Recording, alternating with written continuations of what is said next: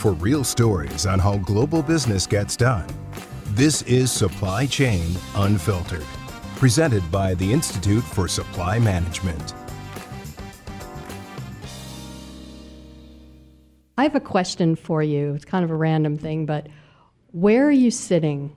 I know it's kind of strange, but literally, where are you sitting? What part of the country are you sitting? Maybe you're sitting in a different country.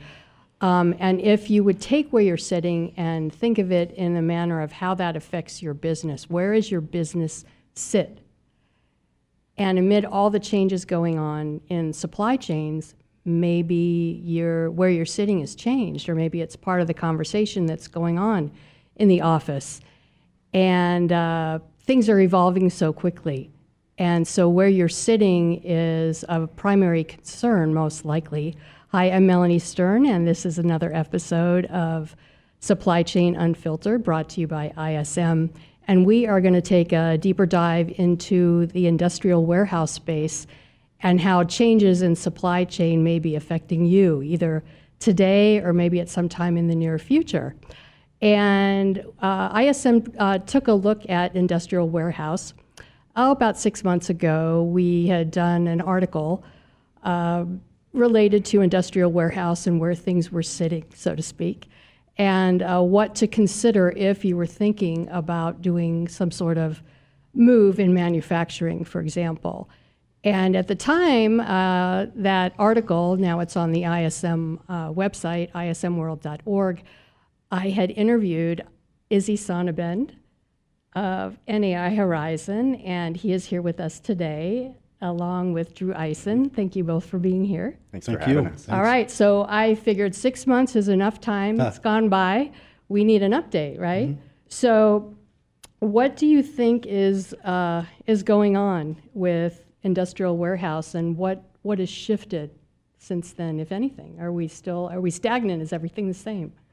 Um, it, it- to begin with that, just that, that's a great question. I'll answer that in a minute. But Okay. y- we've got to contextualize it first. Great. And so I, I thought about what we were going to be talking about, and and it occurred to me that this was the cycle that we're living through because uh, supply chain management is a dynamic uh, uh, field.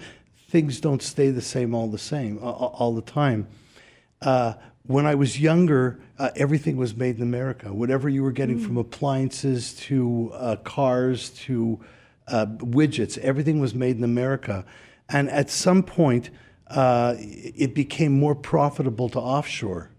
And so everybody started offshoring, and they would go into far remote places and they would start uh, uh, having their product built outside of America. And inside of America, we came more of a distribution than a manufacturing area. Uh, then I think what happened is that the worst two words that you could hear in warehousing came up, and that's back order. So when you're getting product from overseas, it takes a period of time to get there and distribute and whatever. And people were on back orders. And even as societies um, uh, progress today, everything is about the need for speed. So they went from that uh, offshoring into something called real-time logistics. And the real-time logistics meant that like like if you were to walk into a 7-Eleven and pull a soda off the from the refrigerator uh, uh, and pulling out the other ones move up until they're all depleted. Somewhere along that process, somebody's going to come and refill that rack so that they're never out of it. That was what real-time logistics was like. So uh, they would figure that the manufacturers, in particular, when they were going to run out of stuff, they were going to have it restocked, and they had a system in which to do so. Then came the lockdown. Right. So we were locked down for this longest time, and what happened there is all the cargo ships stacked up in the uh, in the ocean, port, mm-hmm. and they couldn't get to the port. And it had other side effects like uh, moving uh, product up the coast, up the uh, the western coast into the ports that are there, or taking it around to the other side of the country. And there was a huge uptick in cargo freight into other ports than Port of LA, because and, and we were all locked down. From the lockdown, uh, all of a sudden, it, the logjam cleared up, and uh, people were able to get their products into their warehouses, but they were a season late. So let's say if you're up in the northeast of the United States, you need car batteries in the winter because that's when they go out. Well, they didn't get their car batteries until the spring or the summer. Uh, similarly, like people, let's say, who ordered products for Halloween or Thanksgiving couldn't get them, but when they did get them, they weren't going to send them back for fear of not getting them again because the supply chain was so disrupted. So uh, what that what happened in supply chain at that point is what they I think they called it forward storage, and so as those ships were unloaded, uh, they had to, the people the the manufacturers and the distributors already had warehouses full of product that they were shipping. Here they have a season or something that just landed on them that they can't send back. So we were busy trying to find short-term warehouses, or they would rack their warehouses and put all the product as high up as it could go in the front of the warehouse until such time as they could need it. Uh, I know this is a long answer, but there, there's, a, there's a reason for all this. It's the setup. It's It- setup. It is. I mean, you have to contextualize what's going on in the supply chain to understand where we were and where we're going, Right. because what it was is what it will be. So, uh, Okay. not to sound too scriptural, but uh, so, anyways, uh, the logjams were they, they got their products, they stored them away. Uh, now uh, Amazon comes along and says, "Well, we have to be able to deliver stuff within 24 hours," and they keep shortening the timeline and when stuff has to be delivered. In order for that to happen, you can't have your product far, far away. So we got into what's now called nearshoring. Uh, and nearshoring is where um, you're going. It's something that's beneficial for all the countries that are participating in it, but you've got to have a like frame of mind. Like uh, Canada and, and United States and Mexico created that new NAFTA. Um, but they're nearshoring, and, and Mexico is exhibiting like historic levels of influx. We're right now starting to manufacture stuff either near or the next step will be in here, which brings us back to Made in America, which is the beginning of how this whole cycle started. So that's the context of this. We're, the, the, there's a dynamic to supply chain management, and it'll go through different phases as what's needed at that time. Right, but when you think about it, so even if, uh, because of nearshoring, onshoring, there's a shift in the supply chain, and if a company has decided to align their business with how things have shifted in that manner, that's going to be costly. I mean, there's cost related to a relocation, right? And I, if I remember correctly, when we chatted six months ago, you had said that you know we'll we'll talk about you know Arizona as a one of the southern you know border states, and at the time we had vacancy rates were, were tight. Like there was there was nothing, there was nothing. So if a company was looking for warehouse space, there was nothing to be had. And I, I believe the companies that had warehouse space here were looking for more, and there was none to be had. And so that would leave a company that, let's say, wanted to add a facility here um, or uh, re- wanted to relocate, they would have to consider new construction, and that's costly. So um, what, where are we at now? Is that, has that changed at all? Well, and to speak to that, I was just thinking about the whole uh, nearshoring thing. Um, a lot of that is a defensive play, in my opinion, because of COVID. I think they realized being outside of the country, there are a lot of factors that you know disrupt the supply chain Yeah, and the just being close- vulnerability. yeah, and it might be worth the cost of pursuing a new building in Arizona, and you know taking on that cost of relocating and paying for a new build. Right. And um, I, I'm sure you are in touch with, uh, I'll say, prospective clients or existing clients that uh, may have facilities across all across the country. Um, have Have you seen anything uh, different in in demand in certain areas of the country, or any uh, echoes of oversupply as far as the warehouse space? I can answer that by, uh, uh, by saying that uh, NAI is an international network and very, very strong in the United States, over 200 offices. Of them, they're all industri- they're, they all have industrial divisions. Uh, I am in a network that deals with the executives, either the CEOs, the executives, or, or the, the top agents in all of those all of those companies in Jersey and Pennsylvania and Atlanta, Chicago. So I hear regularly because we do Yeah, convene connect, regularly. yeah. Uh, so I hear what's going on in all the other markets, and I'll say that the things that we've been experiencing are the same things that they were experiencing in terms of build and supply and this and that. Uh, wouldn't you say so? Absolutely, yeah. And we're on our Western industrial call, sale or sales call. We all kind of talk about what we're seeing in each market, and I'd I'd say that's pretty accurate. We're seeing the same stuff. Yeah, and so when we were uh, thinning out our marketplace in terms of the available square footage, others were too. They were experiencing the same levels of activity that we were. Now, um, somewhere along the line, uh, we went from being again. I'm sorry if I'm dating myself, but Arizona was always when I first moved here. They talked about it as being the five C's. It was like copper and cotton and cattle and a couple other C's, and we're not that anymore. We're not nearly that. We we still have a lot of those elements, but we're like high tech and we're uh, data center and we're distribution and geographically we're in a really good place. We're along the uh, what we was what was called the NAFTA highway, um, and we're getting all of this pressure from outside because we can still deliver a, a lot of product.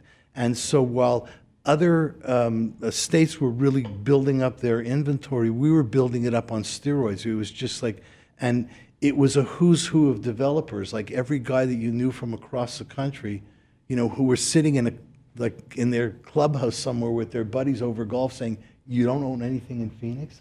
Did not own anything in Phoenix, and so Phoenix became that kind of a a, a- a draw. And, and every developer that we know of is building or will build, and it hasn't really stopped. Elsewhere, it's slowing down, right? Yeah. Hmm And, and it, to a degree, it is here on, on that side just because of interest rates and, and sales, and we're not seeing as much sales activity, especially in this last quarter. So it's kind of having an effect on what people are projecting in the future in terms of absorption and things like that. So there are a few other factors to consider. So, and, and with all that, so are you seeing, um, has, uh, have requests for, uh, you know, build outs, you know, new construction, um, has that, is there a shift away from that and stronger towards leasing inquiries? I, I think it's been stronger on the leasing side, and that's what I'm hearing from a lot of my buddies that are in the brokerage community. Um, it seems like it's full steam with leasing, and then uh, investment sales or developers that are looking for sites to build on right now. It seems like that hasn't held up, but it's slowed down a little bit. So I think leasing has kind of propped up the industrial side in our last quarter. And, and do you think the developers are just kind of sitting on the laurels, poised for, oh, please, you know, maybe one day, maybe in the next two years, they're going to drop rates, and then will that ignite things even further? Or do you think there's just a general shift in mentality about, you know, new construction? Is it, you know, is this slowdown you think going to continue, or are we going to stagnate in the warehouse space? even if rates drop? What do you think? I know you're not, you're not the crystal ball here, but Yeah. just thought In- I'd ask. In terms of good slow, in terms of slowdown, like uh, uh, really, if we looked at the stats over the last number of years, we were absorbing everything we were building, and we were building over 20 million square feet a year. Wow. And it, it- and that's always an area of controversy when you mm-hmm. talk to CoStar, or LoopNet, or any of the other search engines. Is exactly when do you report this thing as being available? Is it the day that they get their permits approved? Is it the day that they cut the ribbon on the building? Because that's a span of eight or nine or ten months. And if you're counting it in your inventory, but you can't deal with it, then but like I say, and throughout all of that, we were still absorbing everything that we were building in the course of a year. Uh, so the the delta that we're now experiencing with uh, the outside markets, the outside pressure, what Drew and I do a lot of is tenant rep. We've got a lot of great relationships around the country.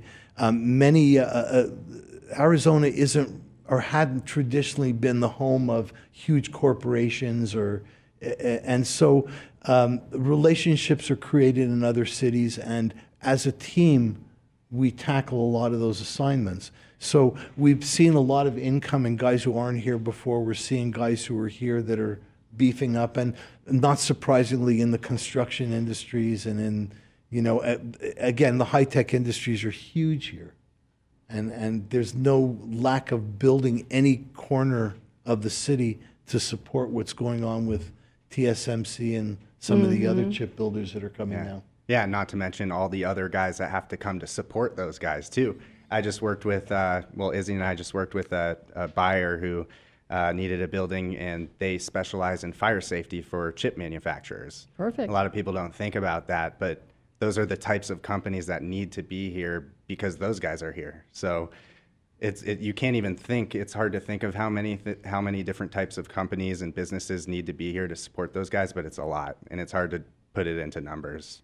And um, in, in your, uh, I'll say, broker network uh, across the country, are you, and you had mentioned, I think, Drew, that compared to here, things are slowing down a little bit elsewhere, but um, any ideas like for um, uh, Texas, for example, um, Florida, anything that makes, I'll say, logistics sense from a business standpoint?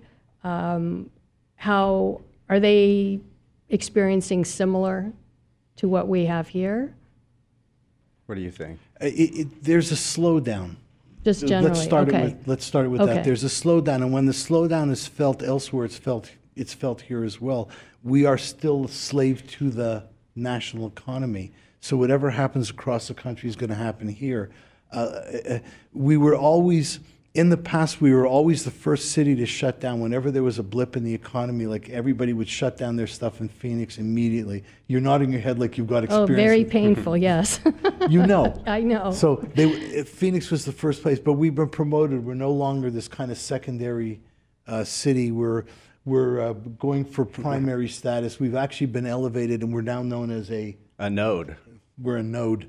What a node. What, Yes. what does that mean? I don't I know, guess but it's I in was, between yes, secondary and. yes, but I was so excited to have gotten off the secondary city status that like a node was a great. Idea. Yeah, we'll take it. We're upgrading, which is awesome. okay, and it also makes us special. So, Yes. and I think that's why we're different from the rest of the country. We're, you know, we're right next to California. We got all these companies coming here. You know, Yes, we it's do. a lot cheaper. There's no LA ports. There, it, the transportation going just back to California and then back here is cheaper for them to do than just having a distribution center on the port. So there's So- a lot of that going on too. kind of in getting back to your first question about how it's changed, the, the, there's so many factors. The, the world became very, very small. Stuff that happens across the world today impacts our economy today.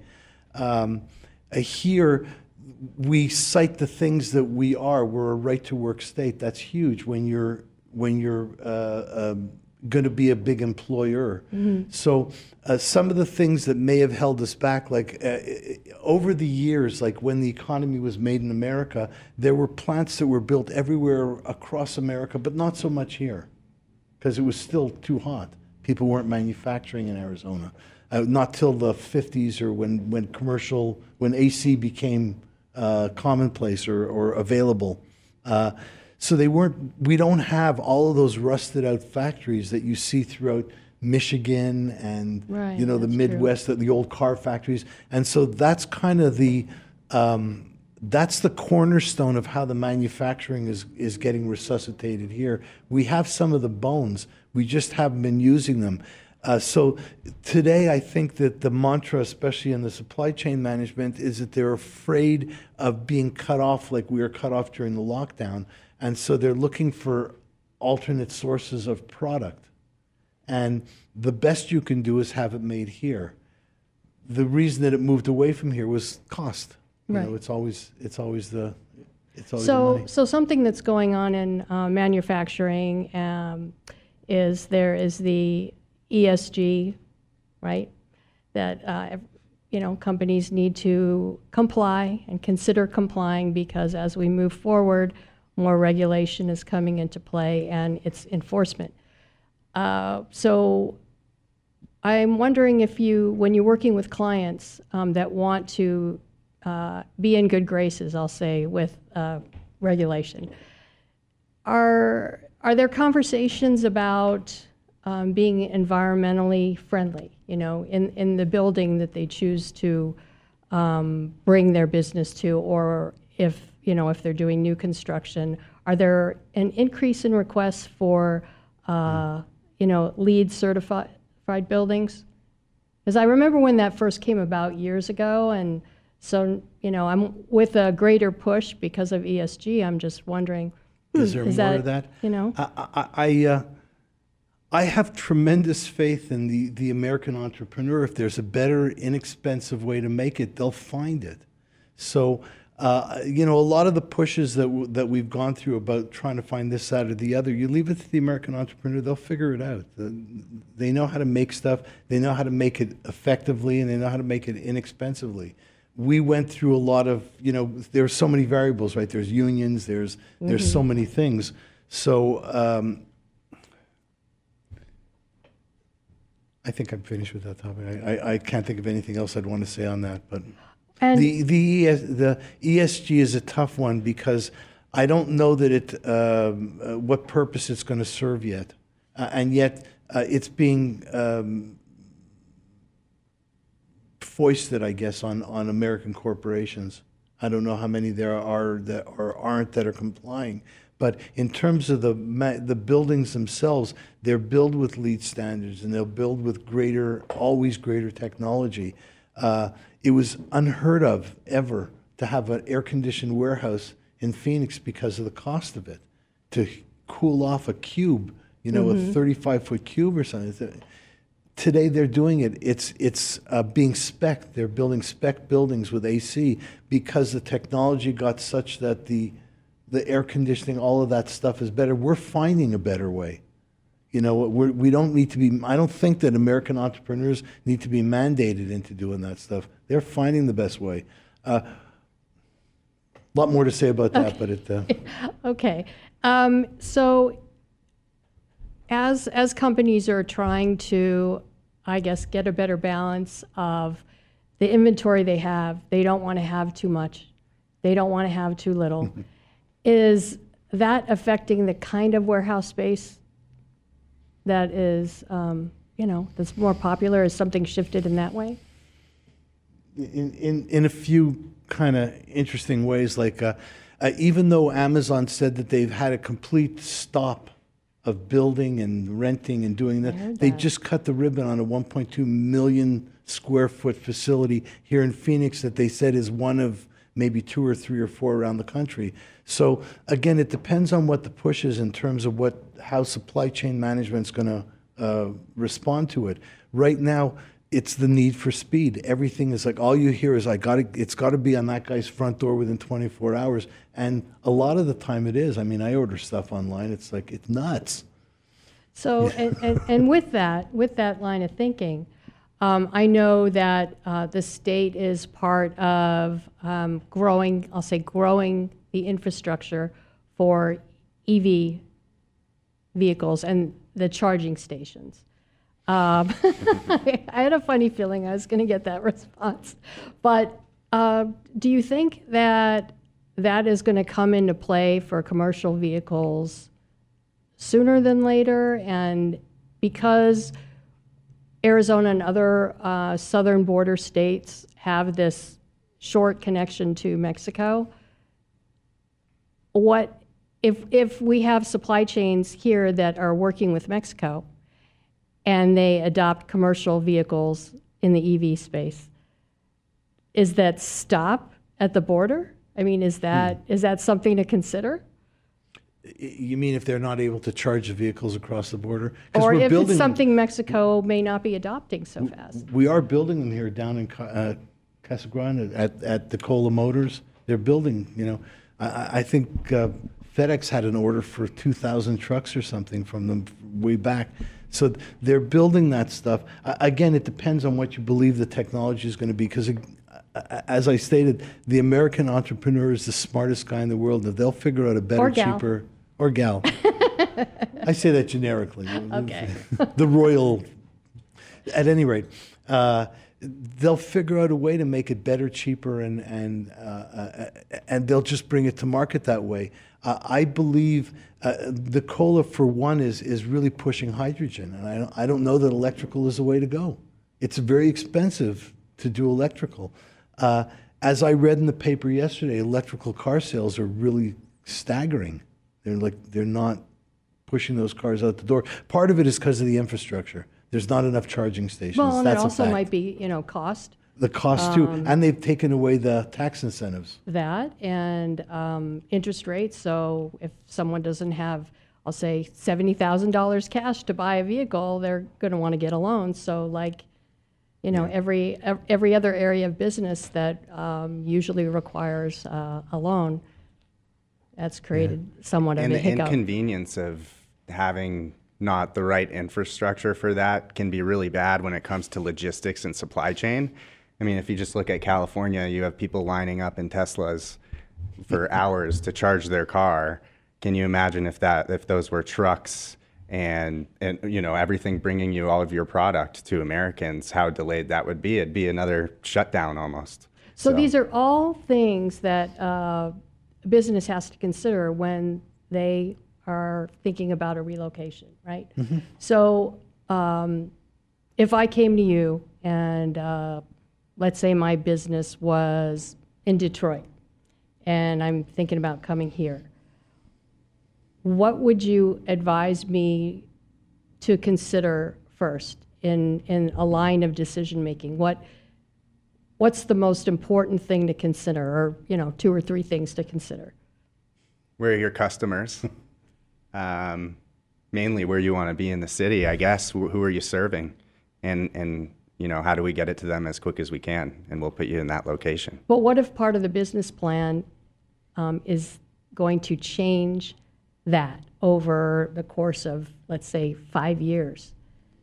Would you recommend kind of a tiered plan related to a facility or On how people move here, or uh, um, making a decision on what facility what kind of facility and, and where i see what you're saying yeah. Yeah. and i think well we have clients that do a lot of satellites so you know if their short-term goal for the first two years is to get their stuff out to la you put them on the west side in a distribution center, let's say, for example. And then if they start wanting to serve the east side of the valley, you set them up in satellite locations, you know, maybe make their lease, if you can, coterminous with their DC, and then you could reevaluate when those lease expirations come. if I were to st- step back one one step before we're leasing these places out, I understand your question. Essentially, that's what we do. We're alchemists. We're taking uh, uh, we're taking whatever information that we're getting from them and we're transforming it into a cohesive picture. So, and none of the questions are ever the same. We've dealt with people from all over the country. And when we get them on the phone, when we do our pre uh, uh, pre meetings before we're, we're meeting with them, and before we're even doing any of the work, uh, everybody has a different take on what it is they're trying to achieve. I mean, uh, everybody wants to make money in the location that they're coming to, but there are different ways of making money. Like uh, um, here, we've got an environment where the climate is good, where there's there are so many other factors that would affect people who want to relocate here and who want to be here. That's why it was always tough for the California people to come here. They, they didn't want to leave Newport Beach. I mean, it was it's nice out there. So Can't blame them. yeah, yeah, but even they're coming now, where they weren't coming before. They're coming now again for a, a myriad of of reasons that are. Some of them are social, some of them are cultural, some of them are family. Some I, I uh, this is really a magnet, and it's a young it's a young person's state, and so it's a magnet that way. And we're. Uh, I moved here from LA, so I kind of understand what the population was starting to look like and how it was just so there was just a mass of people. When I moved here in '94, it wasn't like that. It started to become like that, but it's sure just. is. But there's still a lot of capacity for for what's going on because we're building like it's a checkerboard, going all the way west Yeah. towards LA. It's just building like a checkerboard. Yeah, and, and, you know, southeast towards Tucson as well. Yes. Yeah. we didn't even talk about Tucson, but Yeah. yeah, that. But if, if, uh, as a manufacturer, let's say, is considering coming here or any of the other border states, um, and because supply chain is constantly shifting and evolving, uh, like a moving target, right? Is there anything in particular that you would recommend a company includes as uh, a matter in contract? Hmm. Wow. that- I know, that- I just threw that at Well, you, it's an all-encompassing question because it depends on what their needs are. Right. Like if you're dealing with a bottling company, you got to make sure the city's going to allow you to pump like million gallons every day or whatever it is. It, it, if you're dealing with a heavy, like a steel manufacturer, you got to make sure that there is an already existing supply of electrical uh, uh, capacity where he's going to be. So it, it kind of it all differs for everybody. Some people need rail, some people need road um, some people are servicing the local market. Like, like I say, Drew and I do a lot of uh, cross country, so we're getting guys who are coming in here, and we get a great view in conversation as to what's going on in their marketplace, culturally, socially, business wise. So, there are a myriad of reasons for for why you would come down here, and I, I don't know why what I would tell a manufacturer first until I heard what his what his needs are. And I I think maybe perhaps um, something that's essential to remember is never just assume. Never assume anything. Ask as many questions as possible and keep asking the questions because the questions prompt more questions. And that's how you get the answers that you need. Just as a, a stray thought while we're talking about supply chain management, I think the most overlooked and the most affected, and the thing that we're really struggling on with supply chain management is quality labor, labor at an educational level that uh, uh, will allow uh, those people to get into industries at different levels and, and grow. And we have the population here. I don't know that we're educating them properly, but we have the population here. That's where that's really where there's going to be a supply chain shortage. They pointed, um, and it's funny how this thing is always a dynamic. But when we were prognosticating what was going to the construction outlook was going to look like, everybody circled, which I did too. They circled the end of. Uh, 2024 saying that that's where we're going to run out of all of the stuff that we need because we're not getting it in any steady fashion from the guys who are supplying it. So in the meantime, we're trying to set up alternate routes and whatever, but that's even ceased to become even a thought. And it was six months ago, it was prevalent. Right. That that's we how were heading. fast everything's changing. Yeah. So uh, apparently, they feel strong enough that they've um, secured a supply chain that will allow them to continue, Continue building. on. That's good. Because every day, and so help me, every week we're, we're seeing a new announcement for another development that's coming out. And then it's not lip service. We can see like dirt moving and flags being planted and. Yeah, it's exciting stuff. So I want to ask one other thing before we wrap up. Um, are you are you hearing rumblings from uh, companies that they are wanting to introduce robotics into the warehouses, or if they're coming here to build a new facility or looking for an existing facility, is robotics more and more of the equation, or not not so much yet? For for guys that we deal with, I haven't uh, I haven't had many requests or conversations about um, having robotics part of the warehouse or any type of like new technology like, that, like Amazon. Um, but I do know it's coming. I mean, I, I went to a, an event a while back and they were talking about how they had a plan to start having drones, and I think some companies are doing this, but where flying drones they could build you know industrial warehouses very high and they have these drones that go up and pick products up and bring it down. So i think stuff like that is starting to happen and it starts with that small stuff and i think it will happen eventually but right now we're i, I haven't seen So would, would that um, likely entail having to go to the different cities and ask for, you know, variances on, you know, height restrictions or not, not No, quite? it, it still falls within what we're doing here. Uh, Okay. Uh, it, it, it, not like an airport, but it still falls within what we're doing here. But yeah, the points well taken. Like Amazon really uh, introduced uh, uh, the robotics, at least in, in, in this marketplace. It was the first place that I saw, and I went through a tour when the first plant that they put up here uh, on Buckeye and 45th Ave- or 50th Avenue. And it was fascinating to see. It was kind of like being in Disneyland. You know, there are little autonomous trains that are weaving their way through the, and, and then stopping, and a cart's dropping off, and people are coming in excess. So it, it, it, it not quite the Bolshoi Ballet, but, but it was a really interesting thing to see.